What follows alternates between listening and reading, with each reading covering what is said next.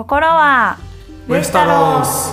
心はウェスタロスはドラマゲームオブスローンズについて好き勝手に話していく番組です。お送りするのは私キャミーと。ケンです。お願いします。お願いします。ということで今回は、はい。えーシーズン1エピソード4ですね、うん。えー題名が壊れた者たち、はい。えー現代は何でしょうか？えー現代は Cripples, Bastards and Broken Things. クリップルズ、バスタード、and Broken Things. はい。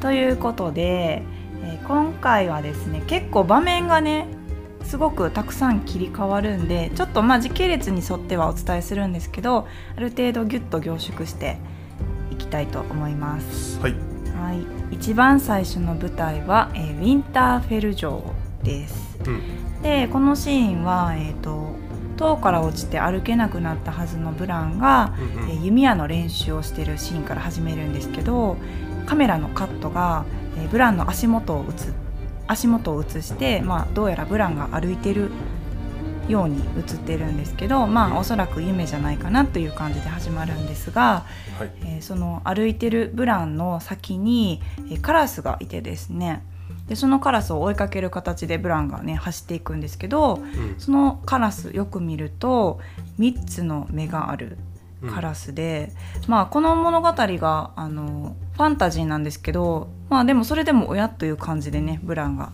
うん。見た見ていたシーンから不思議なシーンから。なんか後頭部っていうかおでこのとこにそうですね。三つ目の。第3の目がある感じの。あれ最初気づきました？いや全く？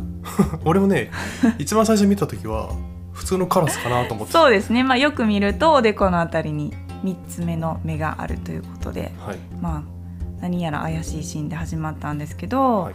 えーそんなウィンターフェルにですね壁からキングズランディングに帰っていく途中にウィンターフェルに寄ってくれたティリオンが、えー訪れます。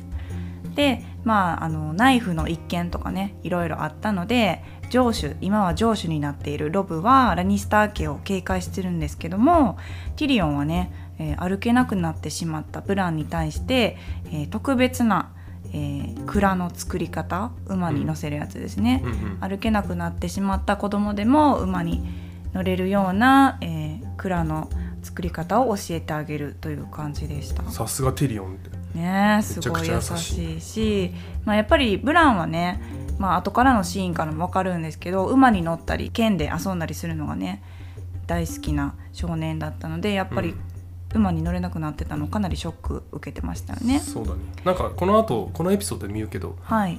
アリア曰く、うん。ブランの夢はない、えー、とキングズガードになることだねそうですよね。そうそうだからやっぱり馬に乗りたい気持ちはまだまだあったようですね。うんでこのエピソードなんですけど題名が、えー壊れた者たち」っていう風になってるんですけどやっぱりその題名の通りこのエピソードは、まあ、障害のある人、まあ、手足が動かない人とかあとは落とし子ジョン・スノーのような落とし子あとはティリオンのような小人賞とかあとは今後説明していくやっと来ましたねシオン・グレイジョイうん。とか、えー壁に新しくやってくるサムウェル・ターリーのような、まあ、どちらかというとこの物語の中では、まあ、はみ出し者だとか、うん。えー弱い立場にいる人間に焦点が当たってる話だなというふうに思います。はいでまあ前回のその解説会でねシオン・グレイジョイについて「シオン君ごめんね」ということすら忘れてたんですけどまた、うん。またまたちょっと解説が遅れたんですけど今回やっと本当にごめんなさい、はい、シオンしおんくん本当にごめんね。やっと4話であの説明させていただきます。もうこの「ゲームオブスローンズ」という物語には欠かせない、うん。えー語る上では欠かせない重要なキャラクターなんですけど、はい。えー彼の名前は、えーシオン・グレイジョイと言います。えっ、とグレイジョイ家のシオン。そうですね、えー大広間でロブが呼んでるでっていう風にブランに教えてくれたシオン・グレイジョイくんなんですけど、えーキャラクターを簡単に説明するとですねはい。えっとネット・スタークの非後見人というふうに言われてます、うん。でもこれはまあ言われてるだけで実際は、えー人質そうですね。ということなんですけど、はい。この人質って結結構なことですよね。なんで人質になってるんですか？えっ、とですねこれは、はい。えー、とロバートの反乱が起きた後に、えー、とじ実は、はい。えーグレイジョイ家の反乱、まあ、 Greyjoy Rebellion って言われてるものが起きました、はい。でそれは何かっていうと、はい。まあ、ロバートがターガリエンを滅ぼした後に、うん。そのグレイジョイ家が隙を見て、うん。まあ今だったら俺たちが乗っ取れんじゃねえかああまあだから300年ずっとタあのターガリエンが治めてたターガリエン王朝をロバートがねうん。反旗を翻してわーってなって結局玉座に座ったんですけど、うん。そんなんやったら俺らもいけんじゃねみたいなそうそうそう感じですよね。でうん。グレイジョイ家っていうのが大きな反乱を起こしたんだけど、それは余裕で失敗してしまって。ボコされた。ボコされて 一瞬でボコされはいはいはい、はい、で生き残ったシオンは、うん。まあ、男の子なんで、うんうん。グレイジョイ家にとって非常に重要なそうですね。存在なんだけど、うん。えー、とそのシオンを、うん。幼いシオンをスターク家の方に送った、まあ、ロバートの指示なんだけど、はいはいはいはい。なんで送ったかっていうと、うん。そのね、自分の大事な息子がスターク家に行ってしまうとまた反乱起こしにくいじゃん、はいはいはいなるほど。だから最初の1話ぐらいの解説の時に言ったかな？友好関係の築き方として、うん。まあ、よくあるのは婚姻とか、うん。里親制度とか。うんでまあこういう非後見人とかそういうのも含まれてるってことですかね、反乱を起こさないように。そうですね。うん。でもやっぱりその1話からね、まあ、4話通してみてなんかロブとかジョン・スノーとかねやっぱり対等に兄弟として扱われてる感じはしますよね。たとえ人質とはいえ、うん。そこにやっぱりネッド・スタークの人の良さが現れてるのかなという感じはしましたけど。そうですね。もう人質として扱ってないというかうん。本当にもう子供のようにそうですね。でロブとはね親友だしね。そうなんや。そうそうそう。へえ。あの二人はめちゃくちゃ仲いいし。うん。全然ね人質感は全くない、うんないですね。まあちょっとなんか意地悪そうな発言はしてたとはいえまあ思春期の男の子のうん会話の掛け合いかなっていうぐらいのレベルやと思ってたんですけどまさか人質というねうん。感じとは思えないキャラクターですね。はい。はい、でここで軽く私の大好きなキャラクターを紹介したいんですけど、うん。えっとブラン歩けなくなったブランを、えー担いでですねスターク家の大広間ウィンターフェル城の大広間に連れて行ってくれてた大きな体の男の子？うんそうだね。若いのかな？まだ。いや若くない。若くはないか。40とかいやよそんなの言ってんじゃない いやちょっと分かんなかったです。考えたことなかったけど、うん。まあ彼の名前はホーダうん。ーと言います。でまあ意外と1話ぐらいからねセリフはないけど出てたりするんで、まあ、今後もホーダー出てくると思うので要チェックです。多分ねみんな大好きだと思う。そうホーダー大好き、ね。えー、とで場所は変わりまして、はい。えーカーセルブラック、はい壁ですね。はい、壁に行きます、うん。でここでまたね新キャラを紹介したいんですけど、うんうん。えー、とちょっとね太っちょだったうん。彼はサムウェル・ターリー。はい、新たに壁の一員としてやってきました、はい。まあ、略してサム。うん、基本サムウェルってあんま言わないです、そうですね、うん。お母さんが呼んでるみたいにサムって呼んでよって言ってましたね、うんうんうん、で名字がねターリーっていうターリ人なんだけど、うんうんえー、とこれはねちょっと紛らわしいんだけど、ーはい。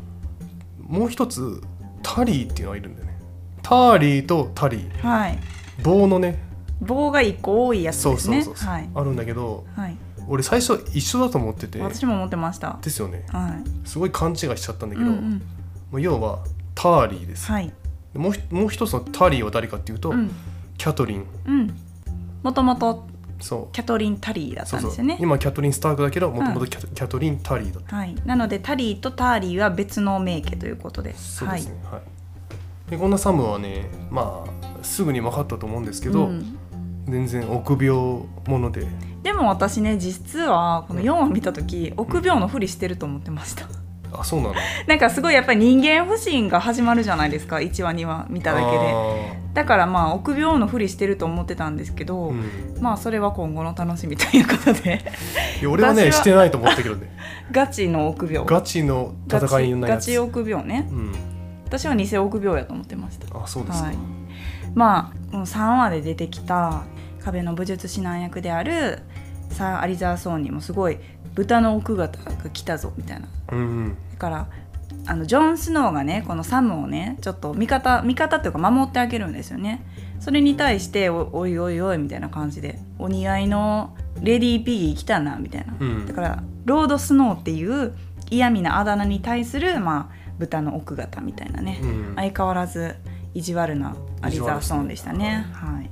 で、えーまた場所は変わりまして、はいえー、とエッソス大陸に行きます、うん。大陸の反対側に、はい。でここで、えー、とバエス・ドスラク。うん、ずっとオープニングでバイス・ドスラクって出てまあしたそうそうそうねやっとここで。たどり着きました、はい。でこのバエス・ドスラクはどこかっていうと、うんうん。まあ、ドスラク人の本拠地。うんまあ地元みたいなね。そうそう、はいはい。まああいつらは騎馬民族ではい。その内陸を転々としてるんだけど、うんうんうん。一応まあ本拠地はなるほどなるほど。ありますと。うん。でここでねまあちょっとねジョーラーがねはい。前回のエピソードでねちょっと一回離れてコーホール行くわ。ああはいはい。言ってました言ってました。そうそう。言ってたけどまあもうちゃっかり戻ってるから、うんうん。まあなんか別に大した用事がなかったのかなっていうのうんがあります、うんはい。でまあバイサスラクはね着くんだけどはい。一、人だけすげえピリピリしてる人がいて、うん。まあ、それはビセイリス兄のビセイリスなんだけど、まあ、なんでピリピリしてるかっていうとビセイリスはそのね妹のデナーリスを、はいはい。うそのドスラク人のカール・ドラゴンに売って、うんうん。その見返りとして軍を得て、そね。その軍を使って、えー、とウェスタロスの七王国を、まあ、その侵略してうん。取り戻すみたいなうんうんうんうん。計画があったんだけど全然反対のうん。方向を行ってる、違う場所行ってるやん言ってましたもんね。そうそうそう。かなりイライライラチな感じでうん、焦ってましたね、そうですね。はいでそんなビセイリス。はい。ここは最高のシーンなんですけど。はい。私も大好きですこのシーン。お風呂に入ります。あおですね。そうそうそう。ろうそくにめっちゃビビってましたけどね。めっちゃビビってた。あお言ってな。あおって言ってましたね。はい。言うて。まあそんなねちょっとふざけてるんですけど、はい。こうちょっとねあの一点すごい重要なこと言ってて、はい言ってました。うん。まあ、それ何かっていうと,、えー、ともうねドラゴンはもういないっていう話をねあの次女のドリアと一緒にお風呂に入っててそのドラゴンの見たことありますか？みたいな話してたとこですね。でビセイリス曰く、まあ、最後の一頭はうん。結構、まあ、大昔うにん。死んでしまったと、はいはいはい。っていうのとかあとまあ最後に孵化したドラゴンは、うん。もう骨がめちゃくちゃ小さくて、うん。もう頭蓋骨は犬並みうん。だったとか、うん。デナーリスはドラゴンの卵をねうん。3つ受け取ったんだけど、はいはいはい。プレゼントとしてもうそれはなんていうの生まれないものというか、うん。ただの飾り物みたいになはいっちゃって、はいはいもうドラゴンはこの世からいないうんことに今はなってる、でもやっぱりあのターガリエン家の紋章ってうん。まあ黒地の布にうん。赤い模様で三つ首のドラゴンうん3つの首があるドラゴンなんで、やっぱりその3つの卵っていうのは、まあ、前のエピソードでも言ったんですけどデナーリスとかにとってはねかなり、まあ、心躍る自分たちの家を象徴するようなプレゼントだったのですごくやっぱり大事にしてる感じはありますよね。うん。うん。あちなみにね、あのーまあ、微生列も言ってたんだけど、はい。その鉄の玉座の広間、うんうん昔ねドラゴンのね頭蓋骨がこううん。綺麗に並べられてたの、はい。飾り物として、今見る限りだとないですよね、うん、あれはどうしてなんですか？あれは、えーとまあ、ロバートがはい。王様になったんだけど、うんうんうん。ロバートはターガリン家のこと大嫌いで、ああそうですね。ターガリンのこと嫌いイコールドラゴン嫌いってうんいうことだから、もう全部壊したりとか、うんはいはいはい。あとね、まあ、地下の方にああ追いやっちゃったんだ。追いやっちゃった。へえんかすごいいろんなドラゴンの名前ビセリス言ってましたけど。言ってましたね。はいちょっと私英語の発音がねあそうですあれはやっぱ大事なドラゴンなんですか、あれはね、まあ、例えばね最後のねうん、「メラクシース」「ベガー」「エンバレリアンド・ドレッド」っていうのは、えっ、とエーゴン征服王っていうね。ああ玉座作った人じゃないですか。そうそうそう。そのねエーゴン征服王と姉妹2人うんがうんうん、うん、乗ってた3頭のドラゴン、伝説のそうそうそう、はい。まあとりあえず、えーロバート王がまあ身につかないところにうん、持ってってるってことですね。はい。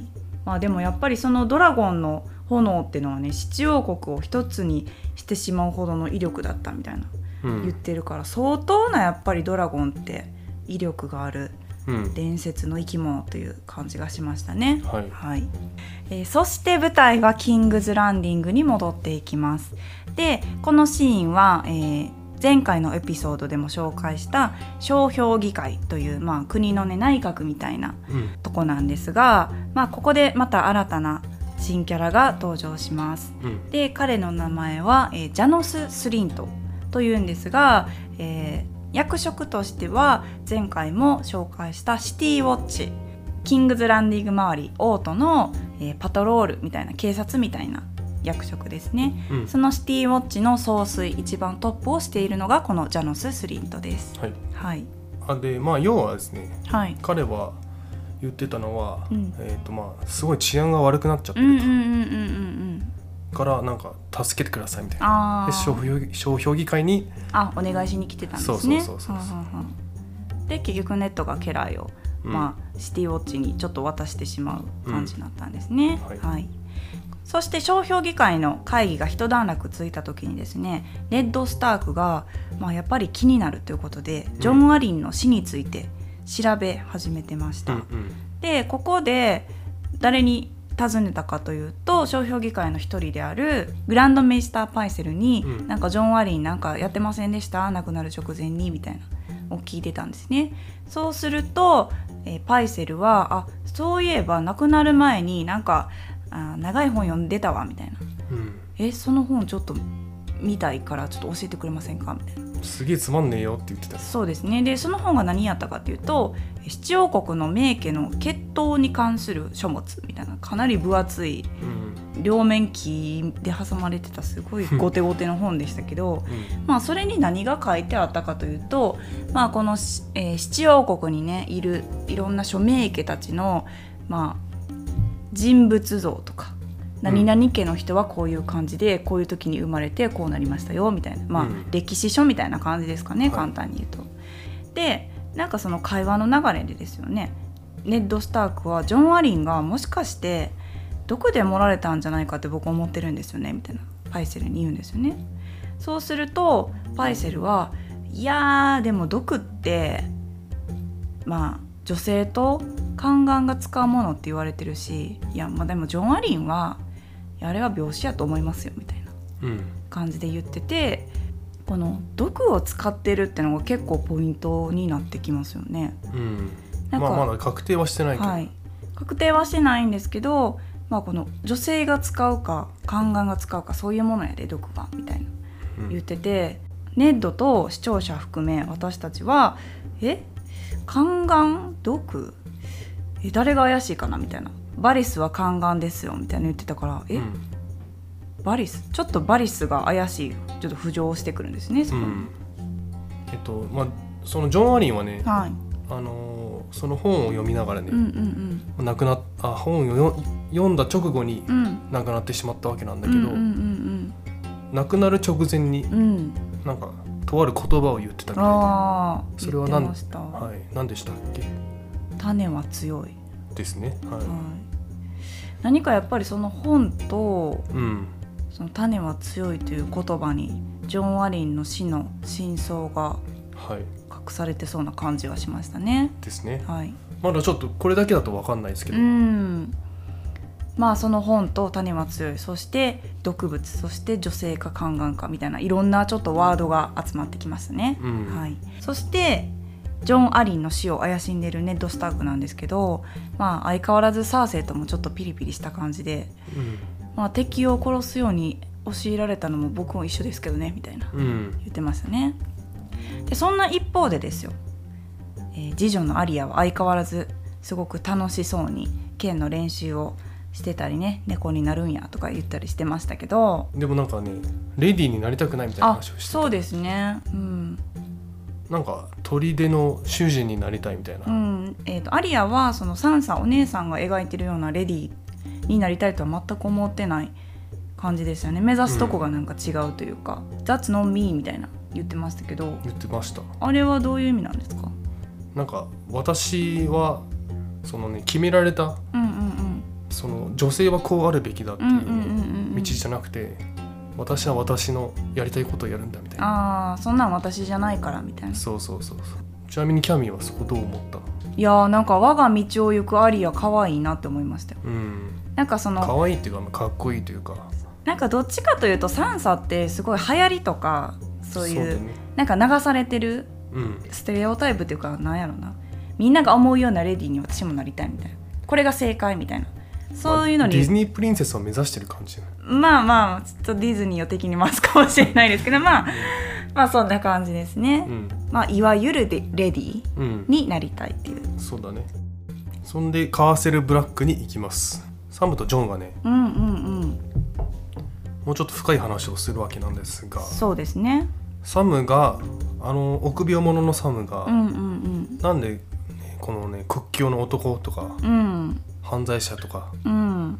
そういうねもう男臭いね。はいはい、とこにはい、入ってくるのかみたいな、しかもそのターリーってまあ名家ですよね。わざわざその貴族の少年がねそうそうそう。まあ、ジョン・スノーもそうなんですけどわざわざこの人気のない職業に、うん、ね、就いたかっていうのはかなり気になるところではありますね。そう。でまあなんでナイツサムがナイツウォッチに入ったかっていうと、はいまあ、父から、うん。まあ、18階の命名日、まあ、うん。誕生日に、そのね家の相続権とかを放棄してはい。ナイツウォッチに入れでさもないとうんお前は死んだことにするぞみたいな。まあ脅したわけですよ、だからサムは本来は家を継ぐ立場である長男ってことでいいんですか？そうそう。うん。サムは、えーターリー家のうん。長男。うん、なんだけどお前はもういらないとなるほどね。まあねさっきキャミが言ったようにこのうんうん。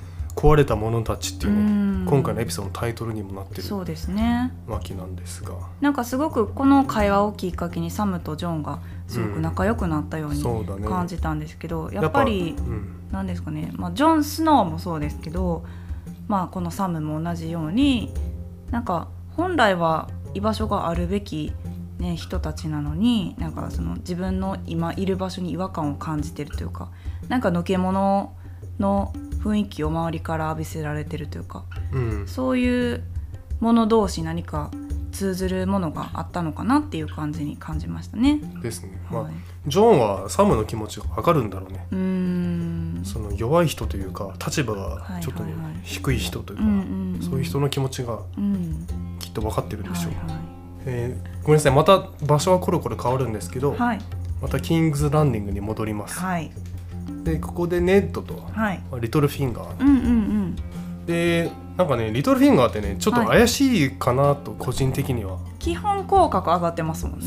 まあいいことなんですけどね、まあ、この世界ではちょっと怪しいですよね。常に口角上がってたら。おお辞儀の仕方もなんかやらしいというか。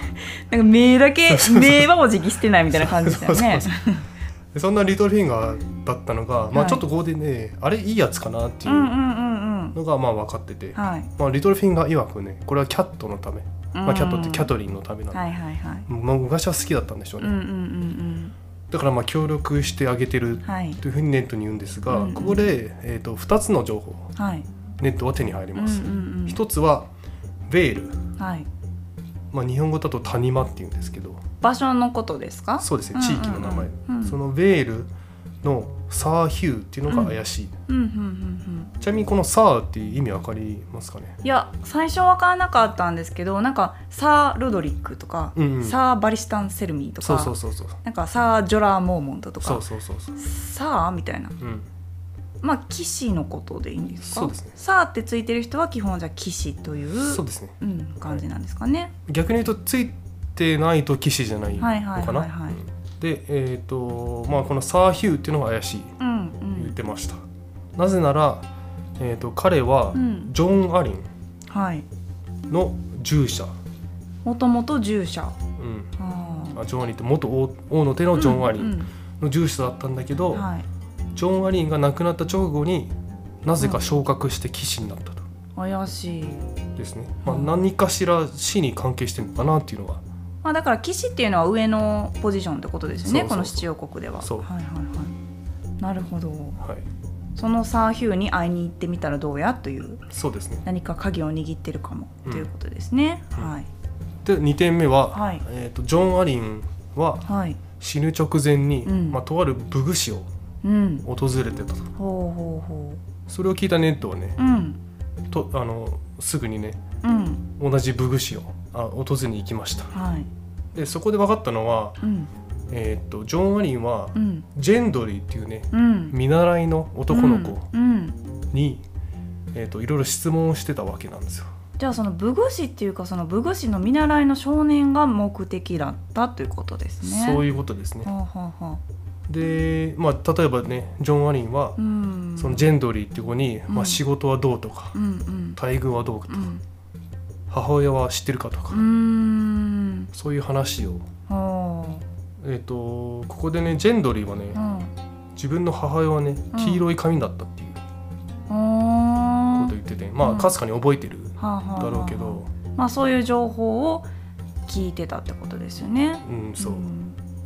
でネットはそんなジェンドリーの顔を見て、うんうん。すぐにピンときたと。あこれはロバートの落とし子あなるほど。じゃないかと、だからまあ母親はサーセイではないだどこか別の女性との子供うん。がジェンドリーなんじゃないかって感じですね。そうですね。まあなんかすごい目をじっと見つめてねうん「おや?」みたいな。気づいてたんですけどやっぱりそのまあ、じょうん。おそらくジョン・アリンもその母親はどんなんやった？とか仕事はどう？とか聞いてるってことは、うん。きっとジョン・アリンも気づいてますよねジェンドリーが。間違いなく気づいてるの落とし子だということ。うん。多分そのジョン・アリンはそのロバートの里親でネッド・スタークも同じ里子同士うん。だったからやっぱり幼い頃のねロバートの顔を知ってるから気づいたのかなっていう感じはしますよね。そうですね。はい。はい。そして舞台は再び壁のカースルブラックに戻ります。ここでね、まあサム守りみたいなことが始まってたんですけど、うんまあサムと、まあ、心を通わせたジョンはこれ以上サムがいじめられないようにするために、えー他のナイツウォッチのメンバーをジョンのダイヤウルフでよ夜にね脅してもういじめんといてくれみたいなちょっと脅すんですよね。それに気づいたサー・アリザー・ソーンなんですけどなんか結構怒ってましたよね。まあ怒って当然だと思うけどね、うん、なんか壁の向こう側に行った時に一緒にいたいのは弱い泣きべそ坊やか屈強な男かどっちやみたいな。うん。なんかこれを見てすごい思ったんですけどまあ確かに正しいこと言ってるのってアリザーソーンなんですよね。うん。まあ、ちょっと意地悪で言い方悪いけど、うん。実際ね、まあ、うんうん。いろいろ経験してきただろうし、そうなんですよね。厳しくしてるのは、まあ、それなりに理由はあるっていうのがまあうん伝わったかな、まあでもジョンはジョンなりにねこの憧れて入ったナイツウォッチ壁に行ったけど実情はその犯罪者とか行き場を失った人たちがあ集まっててなんかその武術の練習をしたとしても結局自分が一番強いやんみたいな。みんな弱くない？みたいな。うん。あ壁ってこんなもんなん？でなんか与えられたそのアーマーとかもねすごいボロボロじゃないですか。うん。なんかやっぱりそのウィンターフェルの時に武術指南役がいてね一生懸命武術を教わってた時に比べたらやっぱ1話とか見ても分かるように比べるとねだいぶ質が低いんですよねナイツウォッチのその武術の練習とか。うん。なんかもうトタン屋根の継ぎはぎみたいなアーマーしてません？ボボロボロですよね。うんなんか一瞬で作ったんですかみたいな。そうそうそうそう。だからそういうのも見てやっぱりジョン・スノーはあこんなもんかみたいな。まあちょっと危機感も薄れるしまあなんやろな油断してた部分もあったと思うんですよね。だから弱い友達を守ったりとか別に強くなんなくてもこいつらはやっていけてるからこんなもんでええんかみたいな。でもそれに対してやっぱり本当の壁の北側壁の向こう側北側を知っているサー・アリザーソーンが、まあ、喝を入れるというかうん。本当にやっぱり壁の北側の長い冬っていうのは過酷でその自分の厳しい指導はそれに備えるためなんやでっていうのをきつく言ってる感じがしてましたね。はい。はい、で、まあ、ちょっと場面は飛ぶんですけどこの後にねサムとジョン・スノーが、まあボーイズトークをしてたんですけど、めちゃめちゃ良かったねあれ。いやなんか仲良しなんか友達やっとできたんやって感じですよね ジョン・スノー。見ててなんかすごい微笑ましかったんですけど、まあ、ジョン・スノーってねあんま笑わないんですよこの物語通してね、そうだね。一番笑ってんのってシーズン1エピソード1のなんかブランが矢外した時が一番あそこがほんまにね通算であそこが一番笑ってるんですよ。その次ぐらいに多分笑ってました。あの、うん。ジョン・スノてかまあそうだね。ーやっぱ陰気な陰キャラなんでうん。なんかちょっと湿ってるし性格も。基本なんか眉毛もね下がってるしまああれが可愛いんですけど あんま笑わないね。そんなジョン・スノーがすごい笑ってたんでジョン・スノー推しとしてはすごい嬉しかったんですけどまあそんなジョン・スノーは童貞ということがここで。そのね俺聞きた聞き方？あサムのはいはいはい。聞き方が。まあ18歳ですよねじゃあサムもそうじゃない。んうんうん。めちゃめちゃ良かったよ可愛かったですよねなんか。おっぱいはどうだった？みたういな、んもう赤毛大好き。そうそうそう、ねえもうあれもうあれ吹き替えで聞いてほしいわ一回全員にめっちゃ可愛いんですよサム。うん、でまあそんなジョン・スノーなんですけどその娼婦とねいいとこまで行ったみたいな。いいとこまで行ったんかいって感じなんですけど、うん。いいとこまで行ったけど結局最後までしなかったみたいな。もしねその娼婦ロスっていう娼婦なんですけど娼婦を妊娠させてしまったらその子も名字がスノーになるみたいな。でここでかなりジョン・スノーは自分の名字スノーっていうところをなんかこだわってるというかそそこには自分の子供をさせたくないみたいな。かなり執着してる部分があったんですけどこれはどういうことなんでしょうか？えっとそもそもスジョン・スノーのスノーっていうのは、うんうんうん。まあ、名字ではあるんだけど、うん。ちょっと特別な名字で、はい。お年子につけられる名前。なるほど。だからねスノーっていう名字は北部うんうんうん。いろんなところにあるんだよね。へえなんとかスノなんとかスノーさんはあお年子なんやってのが分かる。ーそうそうそう。象徴してるってことですね。そうですね。なるほど。だからその自分がスノーとして生きてきてその辛さを知ってるからうん。自分の子供にはその辛い思いをさせたくないっそうですね。てのでまあロストそこまでできなかったっていうことですね。うん。ん。で、えーまた舞台はエッソス。はいのバイストスラクに戻ります、はい、でここでねカリーシがねうん、ついにはついにい。はあのうざったい兄をぶちます。いいやめっちゃおこでしたね。めっちゃ怒るかなりおこでしたねデナーリス、いやでもなんかもうこっちはスカッとしましたけどね。なんかやっぱりちょっと嫌なとこ、まあビセイリス推しの方ももしかしたらいるかもしれないんいですけど。やいないでしょうね。まあもういやあれはかなりスカッとしましたね、はいここでねはい。そのデナーリスはもう兄を見限ってるっていうのがねうん。わかるんですけどそうですね。というのもこの後ねそのデナーリスとジョラーが、うんうんまあ、は話をしてて、うんうん。うんで2人の共通認識として、うん。何よりも求めてるのは故郷。なるほど。家に帰りたいとまあデナーリスはまあほぼほぼエッソス大陸で幼少期からずっと育ってるけど、うん。やっぱりずっと300年ね自分のターガリエン家が治めてたウェスタロス大陸に戻りたい。生まれたのは向こうそのウェスタロスの方だし自分のねうん。ターガリエン家っていうのはずっとそこを統治してたわけだから、やっぱウェスタロスの方に戻りたいんだよね、うんやっぱりその親族とかね故郷は多分記憶にはないだろうけどその十何年間ずっとそのターガリエン家の歴史をねやっぱり教育させられてるんですよねおそらく、うん。それはやっぱり戻りたいしそういう正義が彼女の中にはあるんでしょうね。そうそう、うん。でまあそうデナーリスは戻りたいんだけど、はもう兄この兄がトップだと、うん、やっぱね戻れないし。だいぶ器小さいようん。ビセ,、ビセイリス。もうそこでもう彼女はもう分かってるんだよ。うん。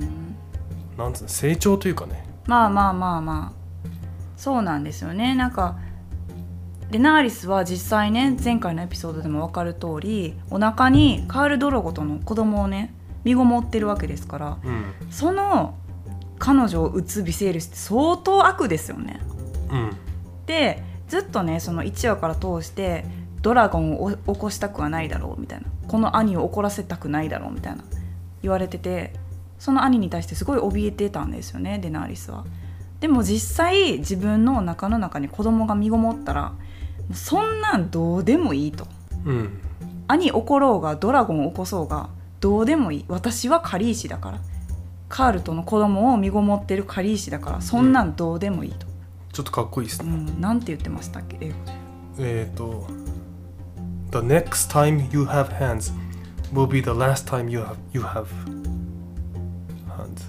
ちょっとあんま覚えてないわだから今度手を挙げたら、もう自手は分の手ある最後の時やと思えよそうなそうそうそう感じでしたね、そして舞台は再びキングズランディングに戻ります。でこのシーンは何のシーンかというと結局ねその王の手に就任したネッド・スタークを祝ってその馬上やり試合っていう貴族同士のスポーツ大会みたいなね結構な町町中を巻き込んでのお祭りみたいな感じなんですかね。かなりお金を使うということなんで、そうですね、はい、その馬上やり試合が行われていました。まあ、町中っていうかあの七王国各地からあそう貴族かが集まるそうですね。そういうことですね。いろんな旗が立ってましたもんね名家の。オリンピック。はい。みたいな感じで。この馬上やり試合で、まあ、試合が行われてたんですけどこのさっきね紹介したジョン・アリンの死の真相の鍵を握っているんではないかと匂わせていたサー・ヒューが戦ってました。はい。でその対戦相手に選ばれたのがまあ運が悪いと言うんでしょうか、うん。えーこの七王国で最強とも言われてるうん。サー・グレガー・クレゲインというめちゃめちゃでかいめっ騎士ちゃでかい。バカでかいよあの人。うんでこのね新キャラサー・グレガー・クレゲインなんですけどクレゲイン家ってねちょっと聞き覚えがあるかなと思うんですが彼は通称マウンテンまあ山ですね。うん。山と呼ばれてます。マウンテンの方が多いよね使う。そうですね。グレガー・クレゲインって呼んでる人はそんないないと思うんでマウンテンって覚えるのがいいかなと思うんですが、えーこのマウンテンはクレゲイン家の家長で、えーまあ、前回も紹介したんですがラニスター家の一番の家臣ということで忠実に従っている、まあ、騎手ですね。はい。で、まあ、ハウンドのお兄ちゃんです。そうですね。やけどのある。はい。お彼もかなり大きい体ですけどそれよりさらに上回るバカでかい図体。うん。めっちゃ強かったですね。なんか変なヘルメットかぶってて。そうですねどうやって見るのみたいな、そんそんな感じで戦ってましたけどうん。まあこの馬上やり試合っていうのはそもそも普通のスポーツ大会なんでまあルールとしては馬から落ちたら負けみたいなうん。感じだと思うんですけどまあ稀にね落馬とかはあるかもしれないんですけどこんな、まあ、大々的に人が亡くなる危険なことにはならないぐらいのレベルなんですが、まあ、このサー・グレガー・クレゲインと戦っちゃったサー・ヒューはまあ悲しくも亡くなってしまうということなんですよね。はい。でまあ気になるこのハウンドとマウンテンの関係なんですけど実はあんまり仲が良くないみたいでうん。そのね理由をさすがリトルフィンガーがこそこそとサンサとアリアに教えてくれてました。うん。なんて言ってましたっけ？えー、と簡単に言うと,、はい。えーとまあ、昔幼い時うんうん。にハウンドが、うんえー、とマウンテンうん。のおもちゃを使って遊んでたら、あそれを見たお兄ちゃんマウンテンはうん。ぶち切れて、ハウンドを、まあ、近くにあった石炭燃えてる石炭のところに顔を押し付けて。だいぶお兄ちゃんだね。だいぶお兄ちゃん。うん。でまあそっから仲が悪いというか。仲悪いっていうかもう恨むレベルでしょ。そうそうだって一生仲悪いどころ。なっちゃってますもんね。うん、で、えー最後になりました。はい。えっ、と十字路。十字路よ。に戻ります。十字路。はい、この十字路は、はい。えー、と実はすでにもう一回登場してまして、うんうんうんそれどっかっていうと,、えっ、と王の道。うん。エピソード2かな、うん。で、えー、とロバートの王族一行とはい。ネットのスターク一行がうん。一緒に旅をしてうんうん。て泊まった宿、うんうん。でそこでまああの例のジョフリはい。ーダイヤウルフがジョフリーをか噛んじゃった事件が起きたところはいはい。ですね。でその同じ十字路で、はい。えー、とキャトリンがうん。まあ宿を取ろうとしてるんですね。まあだからキャトリンはそのあれですよね。キングズランディングから、うん、えー北上してる。一回ネットに会いにキングズランドに行って、はいはいはいお別れしてでまたウィンターフェルに戻るために北上してる。時に宿を取ってたわけでそこで偶然にもティリオンはい。と再会してしまうと。ティリオンはウィンターフェルからキングズランディングに南下してる。そこでまあ十字路でぶち当たっちゃったんですね。そうですね。はい。でそこでき急遽ねうん。そのキャトリンはね、うん。ちょっと権力を使って、うんそのティリオンを、うん。そのブラン暗殺未遂事件の犯人として逮捕するんですけど、はい。なんかめっちゃいろんななんかキャトリン勢みたいな人が集まってたんですけどうん、あんなたまたま十字路に居合わすって感じだったんですけどなんであんなにいたんですか？ああれはねそのキャトリン、はい、まあ、今はキャトリン・スタークなんだけど、うんキャトリン旧姓タリー。ああはいはいはい。でこのタリー家っていうのうんは、うん。その十字路の近く、うんうん、まあ、リバーランっていうね。地域の名前かな。そうそう。っん。ていう地域があってそこを統治してる名家。なるほどね。そう。だからまあキャトリンにとってあそこはもう昔の地元の近くみたいな。なるほどここ行ったら絶対地元の人と会うやんみたいな、まあ、ガガストみたいな。そうそうそう。あのガスト行ったら絶対誰かと会うわみたいな。そうそうそう。それがまあ十字路そうですね。みたいな感じですね。だからキャトリンは自分の名前、うん。その名家のうん。名前を使って、みんな協力してお私の息子を殺したあいつを逮捕しろみたいな。なるほど。じゃあまあそのリバーランの中でそのキャトリンの旧姓のタリー家っていうのはかなり上の人たちで、うん。そのタリー家に仕えている、まあ、家臣とか騎手たちが十字路にまあたむろっててそうだね。その人たちの協力をまあ演説で促して、この人を捕まえてくださいみたいな。キャトリンの父親は上の人っていうか一番上の人、リバーランで。そう。トップの人だから。うんうんうんじゃあそれはもう家臣にとっては従うしかないというか。そうですね。そうですね、はい。まあでそんな感じで逮捕したとこで終わりました。い、やーティリオン？どうですかねティリオンティリオンは関係ないという見方が正しいんじゃないかなと。ケンさん初見でそう思いました。俺はもちろんそう思ってたやっぱその4話まで見てティリオンの人柄とかで、うん。もうこの人は悪いことしてないみたいな、うん。私どっちかというとうん。なんかまあさっきも言ったんですけどねあのサムを疑うぐらいの人間不信で見てたんで、まあ、ティリオンすごいいい人そうやしティリオンがもしそのブラン暗殺未遂事件に噛んでたとしたらすごい嫌だけどいやどっちかなもし噛んでたら嫌やなでもだってティリオンってねどっちかっていうとちょっと賢そうじゃないですか。口もよく回るし。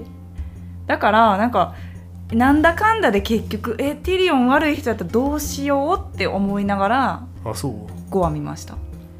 あそそうそもそも、はいはキャトリンはなんでティリオンがブラン暗殺未遂事件の犯ん人かと思ったかっていうの覚えてます？